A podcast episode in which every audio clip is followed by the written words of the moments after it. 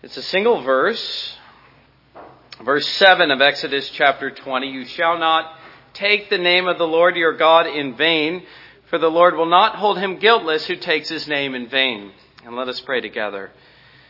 Dear Lord, we are thankful for your word as always. We are especially thankful for these Ten Commandments. And we ask you, O God, that as you have uh, transcribed them upon uh, the stone which sat in the ark of the tabernacle, and then on the pages of Scripture, and most especially upon our hearts uh, through the ministry of the Holy Spirit dwelling in us, that you might then now illumine that word and enable us to better keep it. We ask it in Jesus' name. Amen. Well, here is a command, the third commandment, which has to do with God's name and in particular how we use it, the name of God, and then how God feels about the one who misuses it. Well, let me ask you, did you ever think that God's name was so important that it was worthy of its own commandment? That it would make God's top ten list of things which were important to Him and, and which He wished to find in His people? And that the use of God's name as one of the Ten Commandments would become, therefore, a hallmark of Christian piety. In other words, that we can tell who the true sons of God are simply by how they use the name of God. Well, stop and think for a moment why that might be, especially given where we are in Scripture. We are in the book of Exodus. And have you noticed in Exodus how much God makes of the name? In fact, I would say without any hesitation at all that the name Yahweh or the Lord is without question the great theme of the book of Exodus. The name Yahweh, I am who I am, or simply I am, is a revelation of who he is. Again, translated variously, either Yahweh or the Lord. This name is something that belongs to him and no one else. In this sense, the name itself is holy because it reveals a God who is holy. It reveals God to us in his essential nature and his fundamental character. And so God says at these pivotal moments to Moses, if you remember early on in chapter 3, when God tells Moses at the burning bush to take uh, off the shoes of his feet because the ground upon which he was standing was holy. Was holy because of what God was about to reveal to Moses. He was about to reveal to him fundamentally the name by which he was named, the name of God. Chapter 3, verse 13. Moses said to God, Indeed, when I come to the children of Israel and say to them, The God of your fathers has sent me to you, and they say to me, What is his name? What shall I say to them? And God said to Moses, I am who I am. And he said, Thus you shall say to the children of Israel, I am has sent me to you. Moreover, God said to Moses, Thus you shall say to the children of Israel, The Lord God of your fathers, the God of Abraham, the God of Isaac, and the God of Jacob has sent me to you. This is my name forever, and this is my memorial to all generations. So you understand, uh, eh, before Moses ever goes on this great journey and mission, that the Lord undergirds the mission itself, and he encourages and strengthens Moses to do it by revealing to him the name. And this is what he was to say to the people to strengthen and encourage them. In a moment of doubt, this is what the Lord said to Moses, chapter 6. Now you shall see what I will do to Pharaoh. For with a strong hand he will let them go, and with a strong hand he will drive them out of his, of his land. And God spoke to Moses and said to him, I am the Lord. I appeared to Abraham, to Isaac, and to Jacob as God Almighty. But by my name, Lord, I was not known to them.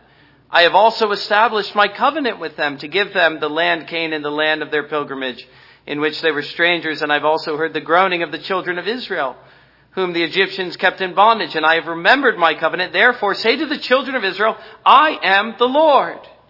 I will bring you out from under the burdens of the Egyptians. I will rescue you from their bondage. I will redeem you with an outstretched arm, with great uh, judgments. I will take you as my people and I will be your God. Then you shall know that I am the Lord, your God, who brings you out from under the burdens of the Egyptians. And I will bring you into the land which I swore to give to Abraham, Isaac, and Jacob. And I will give it to you as a heritage. I am the Lord. And so, so much of uh, Exodus then becomes a revelation of what this means. We see again and again the refrain, even in those eight verses I just read of chapter 6, I am the Lord. Or so that you may know that I am the Lord, or so that Pharaoh might know that I am the Lord.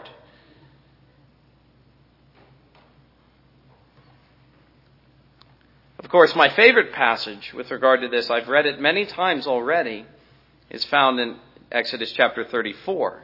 Uh, but even before that, we read in chapter 33, Moses saying to the Lord, Show me your glory.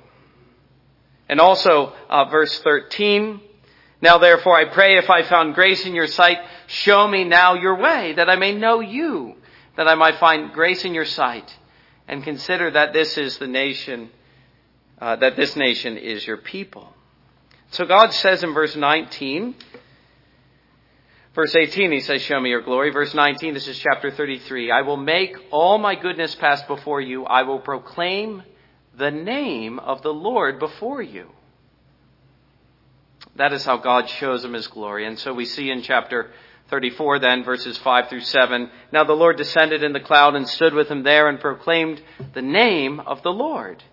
The Lord passed before him and proclaimed the Lord, the Lord God, merciful and gracious, long suffering and abounding in goodness and truth, keeping mercy for thousands, forgiving iniquity and transgression and sin, by no means clearing the guilty, visiting the iniquity of the fathers upon the children and the children's children to the third and fourth generation. And so you see, that's how God answers the prayer. That's how he reveals his glory to Moses, whether in chapter 3 or in chapter 34. It's by revealing the name. Not just saying the name, but telling us what it means, and so revealing himself in the name.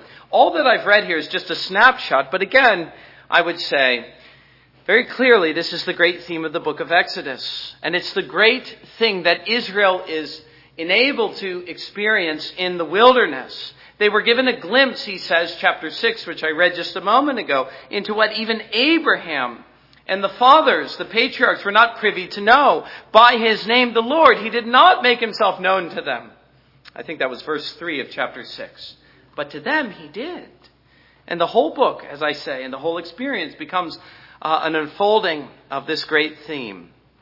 And so, however man might feel about the name of God, the Lord, and I can think we, I, think we can fairly say that man uh, doesn't regard it very highly. He doesn't value God's name uh, at all. And we will consider ways in which this is obvious. However much that might be true, it is certainly true at the same time that God values His own name, and He values it very greatly. It's something to Him which is very precious, and equally that it's something that He wishes to be precious to us, so that our piety is seen, as with all the commandments, when our values reflect God's values, which is to say, when we value God's name too, even though the world doesn't. That it's something which is extremely precious to us, something which is holy, and so forth. We'll get into that. But turning to the New Testament, there's a crucial statement that also points in this direction. In the Sermon on the Mount, Jesus is describing, as you know, to the disciples, uh, life in the kingdom of God. He is describing the way of life and the values which are found in his true disciples. And you remember in the middle portion, chapter 6, he teaches us how to pray, commending to us a religion which is not putting on a display for men, but doing things in secret where only God can see. And so he tells us in his description of prayer not to, not to heap up empty phrases, so that God would hear us for the length of our prayers. Another way you could uh, paraphrase that is not to heap up vain phrases, not to pray in vain. No, Jesus is telling us in our prayers to get to the point. Again, not to think that God hears us for the length of our prayers, but to pray for the things that are really important. then the question becomes what is really important? Well, the first thing he says after our, our address to our Father who art in heaven, our Father who art in heaven, what's the first petition? It's, Hallowed be thy name.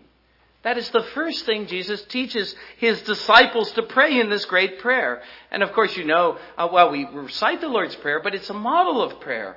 And these are the kinds of things that the Christians who are longing for the kingdom would pray for, or they ought to pray for.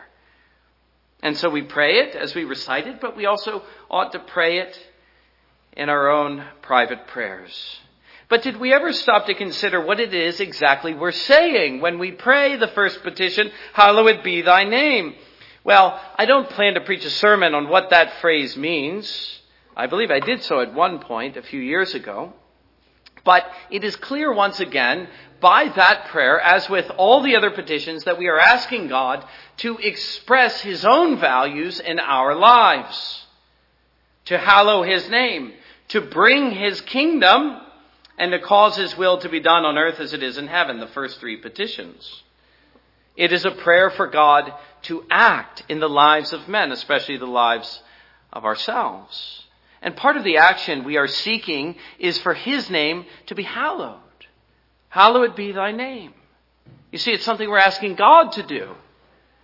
We're asking God to cause it to be regarded by man as that which is holy, and that it would appear to us as that which is holy, as it did to Israel in all of its holiness and glory. Show me thy glory, and may it appear in thy name. That is the prayer of Moses, and that is the prayer of the children of God in every age. In a sense, you see, we're hallowing it just by praying the prayer itself, just by recognizing before the Lord that this is something which is important, that the name ought to be hallowed. And so my first point is just for us to see the importance of the name itself, the name of God. That though the world does not regard it as, as something of any value at all, we as God's people would.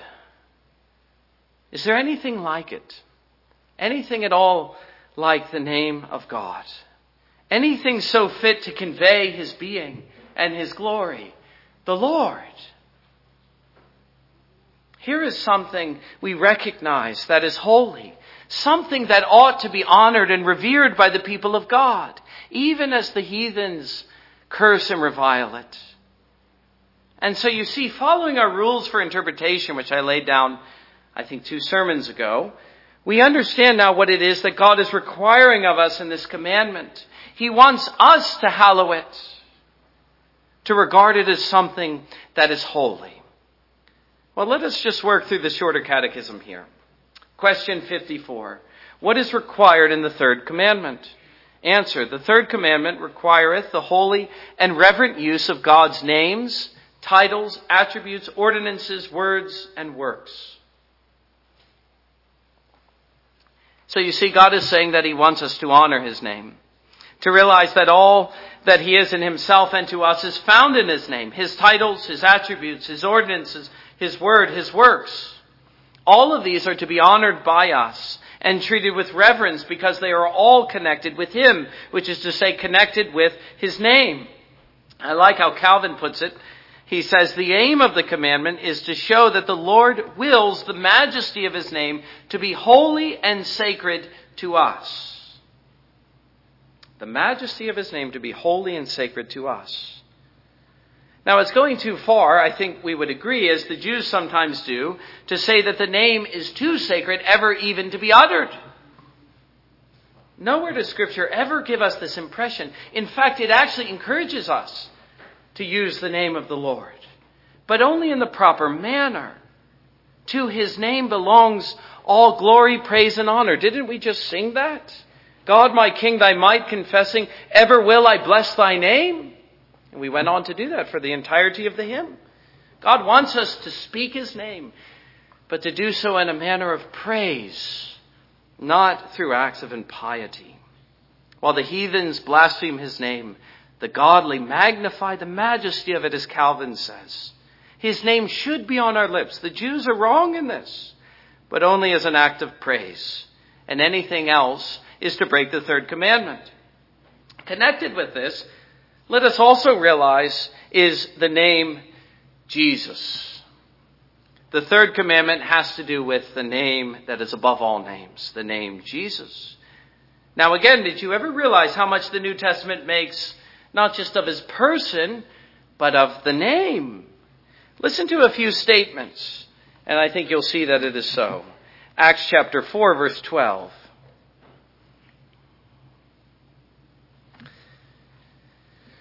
The apostles say, Nor is there salvation in any other, for there is no other name under heaven given among men by which we must be saved.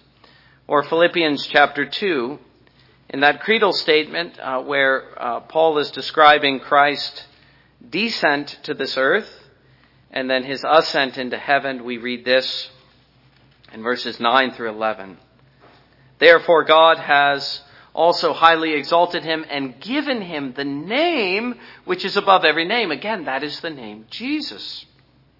That at the name of Jesus, every knee should bow of those in heaven and those on earth and of those under the earth, and that every tongue should confess that Jesus Christ is Lord to the glory of God the Father.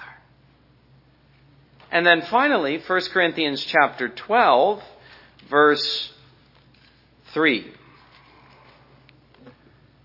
And I, well, I'm in 2 Corinthians. Uh, 1 Corinthians chapter 12.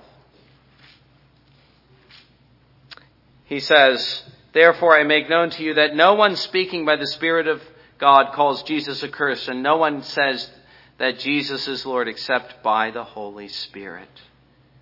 You see, it's very clear from the standpoint of the New Testament that the name of Jesus is something which is very precious. Something which was deeply precious to these men who wrote the New Testament. That is to say, something which is deeply precious to God Himself. And also from the standpoint of the early church. Here is the sum and the essence of Christian profession in the first century, and it is so uh, still today. Jesus is Lord that is the name which we have been considering in the book of Exodus, is ascribed to him. Jesus is Lord, Yahweh. And here is something Paul says that a man can only say by the Holy Spirit of God, which is in itself very telling, I think.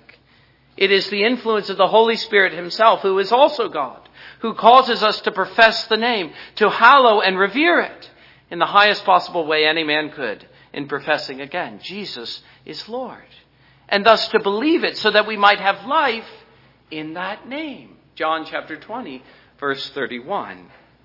But the bigger issue at stake, let us be honest, in the command is the prohibition. What is forbidden?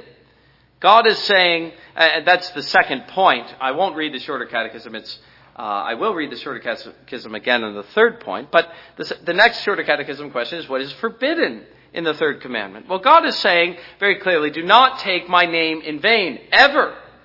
You shall not do it.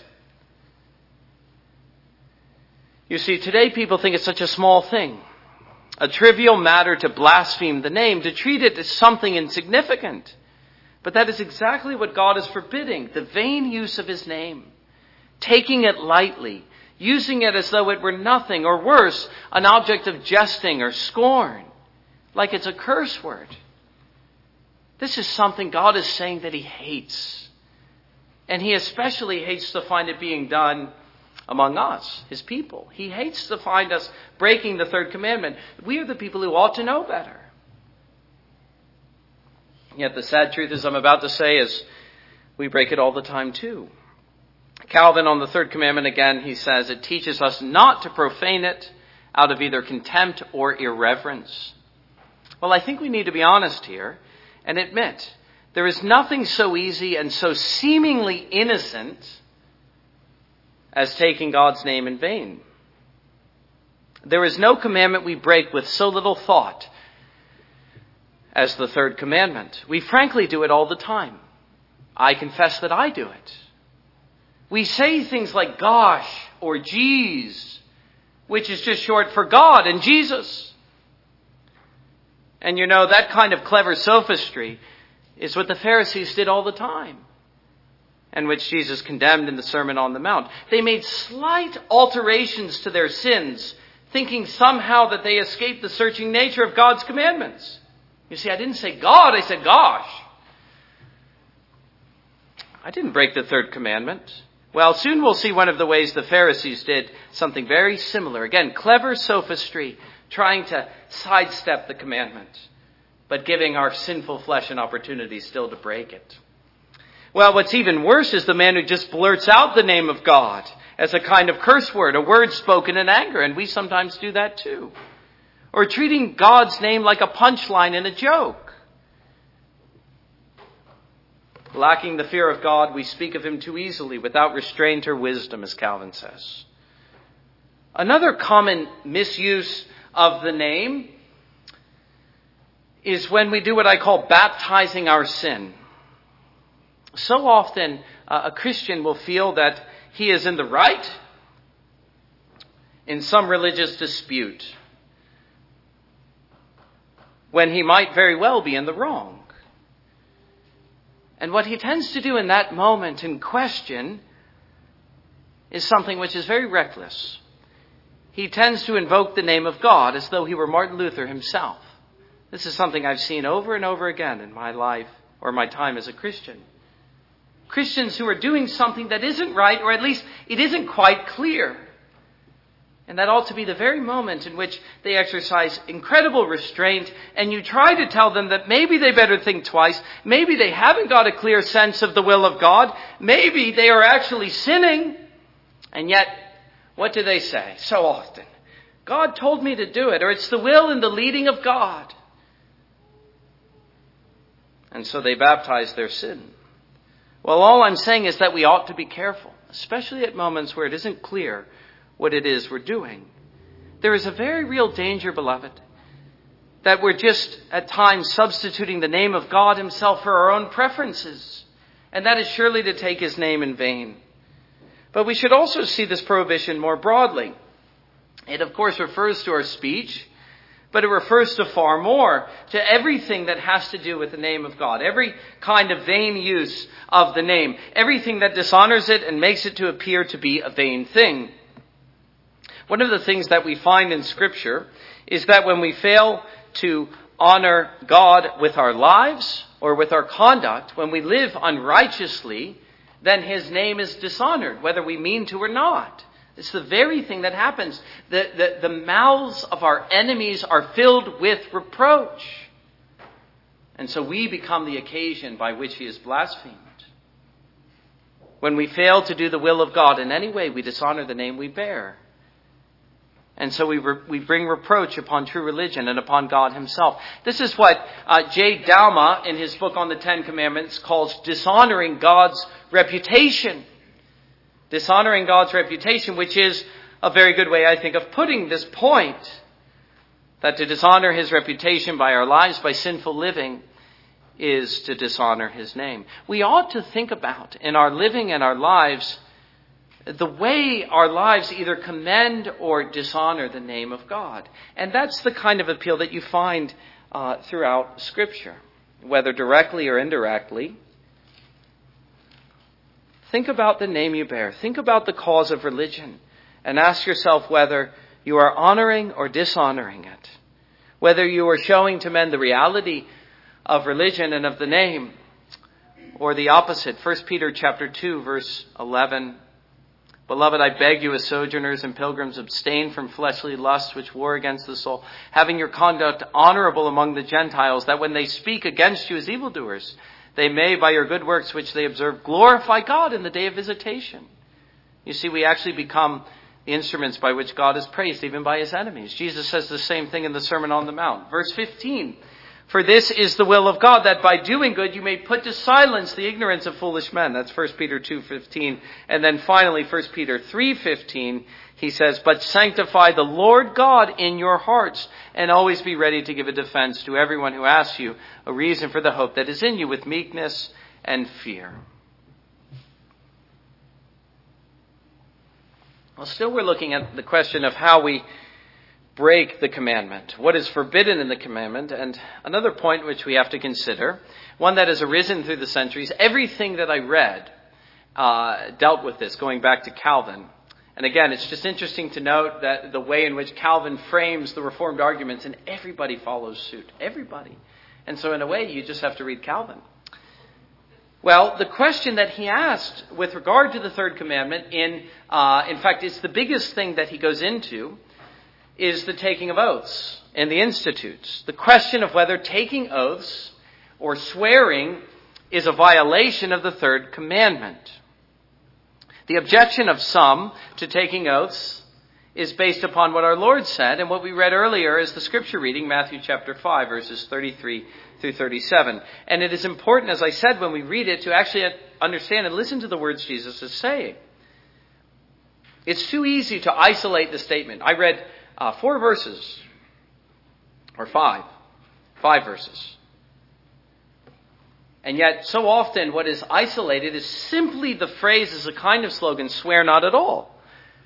And that becomes an absolute prohibition to take an oath ever, uh, it is said, is to sin against God and to break the third commandment.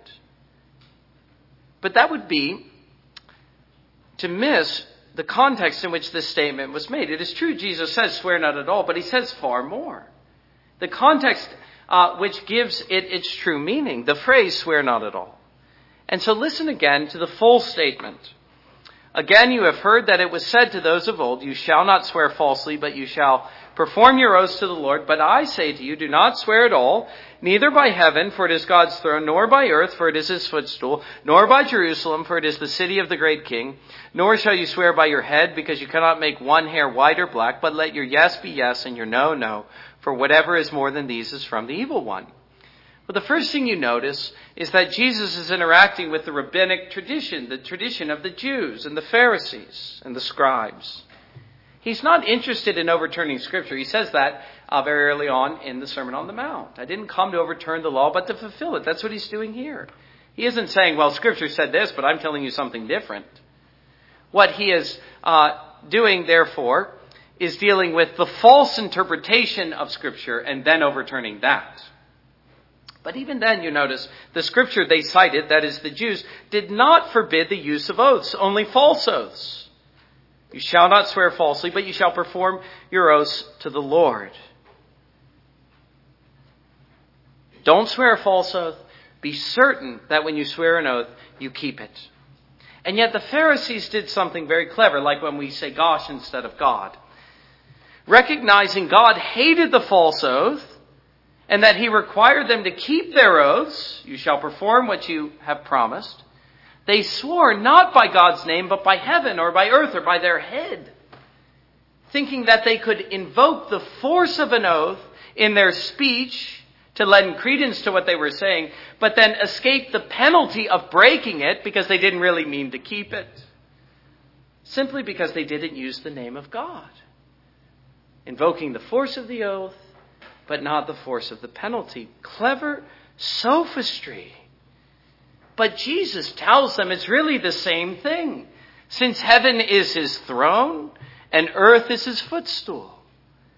And so to invoke these things, to swear by heaven or earth, is in reality to invoke the name. Better not to swear at all than to swear falsely. In other words, don't swear by heaven or earth or, or your head. None of these things are proper objects of oaths. Stop all the games and the clever tricks, Jesus is saying. Just speak honestly. Anything more than that is evil. It proceeds from evil intentions, from a desire to deceive and to break God's law.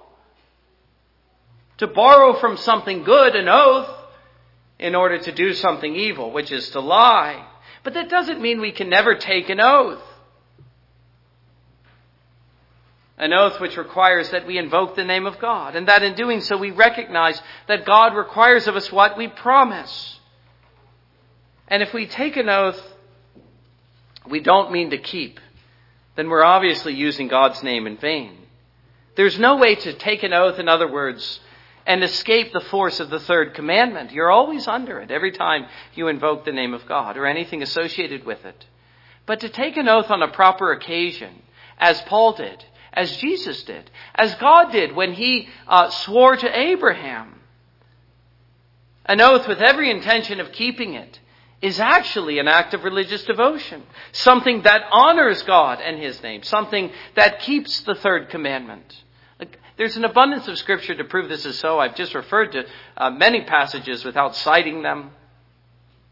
But suffice it to say that at times God requires oaths of us, and at other times we find God himself taking oaths. And so there's really no difficulty here uh, from the Christian standpoint about taking oaths. Just stop the games, Jesus is saying, and be honest.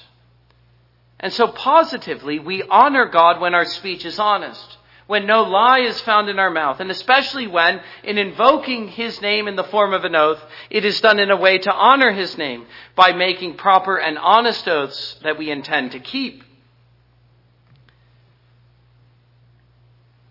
But let me point out one last way that we might break the third commandment, and that is by bad theology. Our beliefs, our teaching about God are one of the ways either by which we honor or dishonor Him. But especially I'm referring to what is forbidden. Bad theology, bad theology dishonors God because it lies about Him. The man who has bad theology in his teaching lies about God. He says things about him that aren't true. He describes God in ways that robs him of his glory.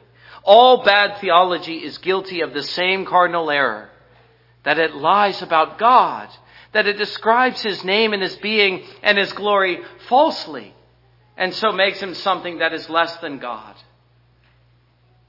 Take Arminianism, for example. Arminianism, I'm saying, breaks the third commandment. In describing a view of God that is not absolutely sovereign over all things, even the will of man, they really portray God in such a way that he's no God at all. I don't say that lightly, but I do say it seriously. Arminians are guilty of profaning the name of God. I'm not saying that these people aren't Christians, but like Spurgeon and Martyn Lloyd-Jones, I'm saying that they're Christians in spite of themselves and their bad theology, but they're still sinning. And they ought to repent. Bad theology is not something you just ignore. The third commandment tells us we can't. The name of God is too precious. And what is theology but a study of God Himself? And when our study of God leads us to say things about God that aren't true, and that make Him seem in some way less than one who is God, the Lord, well, you see, that is to take his name in vain. But then, lastly, and in the third place, following the shorter catechism, it asks the question, what is the reason annexed to the third commandment? And uh, you find the reason annexed in the word for. For the Lord will not hold him guiltless who takes his name in vain. That's the reason we should keep it. This is the answer according to the Shorter Catechism. The reason annexed to the third commandment is that however the breakers of this commandment may escape punishment from men, I especially like how they put that, yet the Lord our God will not suffer them to escape his righteous judgment. Uh, what man do you know ever suffered in this world for breaking the third commandment? Obviously, I think the answer is no one. And yet we find here in this answer and in the commandment itself, that the Lord is the one who will deal with the transgressor. This reason annexed is very similar to what we find at the end of the second commandment. The reason annexed is a warning, and it's a terrible warning. You see, man may not notice. He may not care. In fact, we know he doesn't. Nothing is more common among man today than to blaspheme the name, to treat it as nothing, as something that doesn't matter, as a kind of curse word, if anything. But you see, what the Lord is saying is that He notices. Remember in giving the law who the Lord is. I am the Lord your God. That's the first thing He says. He, and He's not just the lawgiver, but as the lawgiver, He's the judge of all. Yes, and He's keeping stock. He notices everything we do. He wants to see what we do with this law. He doesn't just give the law and then say, well, you keep what you want. I don't really care. No, in giving the law what he's saying, and this is what the reason Annex reminds us about, you had better pay attention. Here's the righteousness of my kingdom. Remember that before Jesus brought the kingdom of God, it was found in Israel. Very imperfectly, but it was there and nowhere else. And like any kingdom, there are laws which govern it, and which, if transgressed, carry the penalty of the law, which is all that God is saying here. In the kingdom of God, never mind the kingdom of man, this is a law which, if broken, will be punished. The Lord will not hold him guiltless, which is to say, uh, positively, he will regard him as guilty, as a transgressor, as a lawbreaker. And he will surely punish the transgressor. Is that not the lesson of the whole law and every commandment? Do we not learn that we are transgressors by the law itself? that the Lord will hold, will not hold us guiltless when we break his law? Well, I won't repeat all the arguments here. We know that salvation and life are not by the law. No man was ever saved by keeping it, but many were damned by breaking it. There's only one way of escape and of pardon, and that is the simple way of faith in Jesus Christ, once we realize by the law that we are transgressors and that we are guilty before God. But as Jesus reminds us, I don't just want to stop with that. As Jesus reminds us in the Sermon on the Mount, it is his disciples now to whom the kingdom of God belongs, and in whom the righteousness of the kingdom is revealed. And because of this, they of all people ought to keep this law.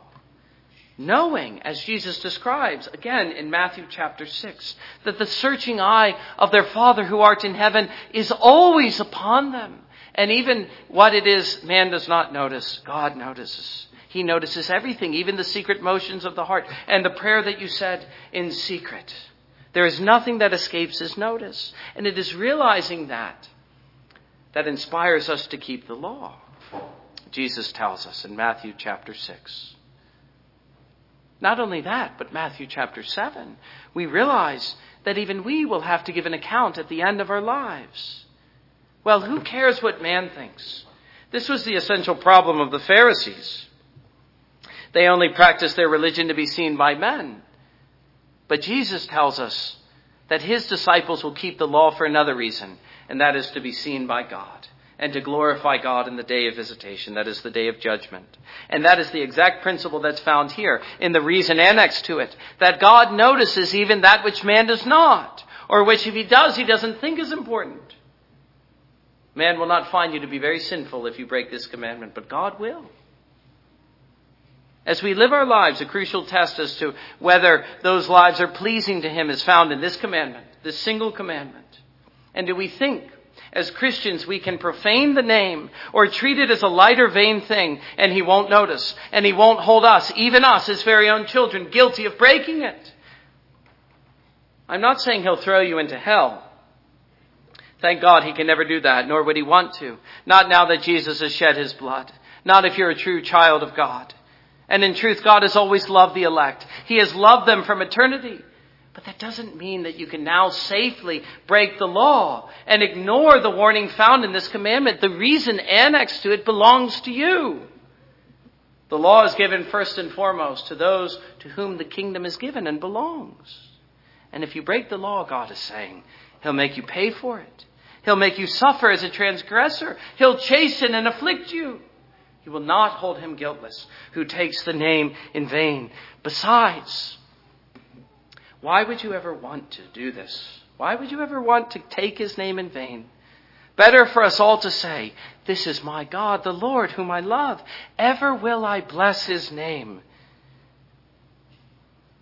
Yes, and let us do so now by singing another hymn, Praise to God, hymn number 133. And please stand.